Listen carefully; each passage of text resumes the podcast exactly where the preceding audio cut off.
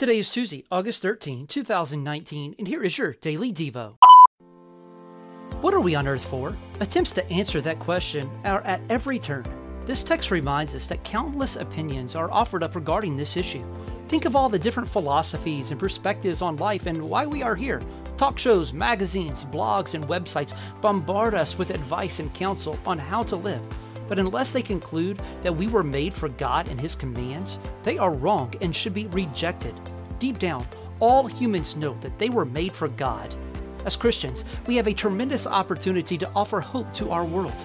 We know why we are here. We know why we were put on this earth. We know the path to ultimate meaning and purpose. We have a living Savior who came to give us abundant life and overflowing joy. We don't simply offer the world ideas, information, or a philosophy. We offer the world a person, a person who died and rose again.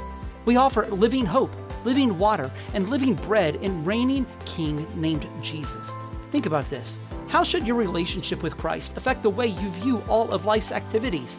How should our relationship with Christ motivate us to be on mission for Him?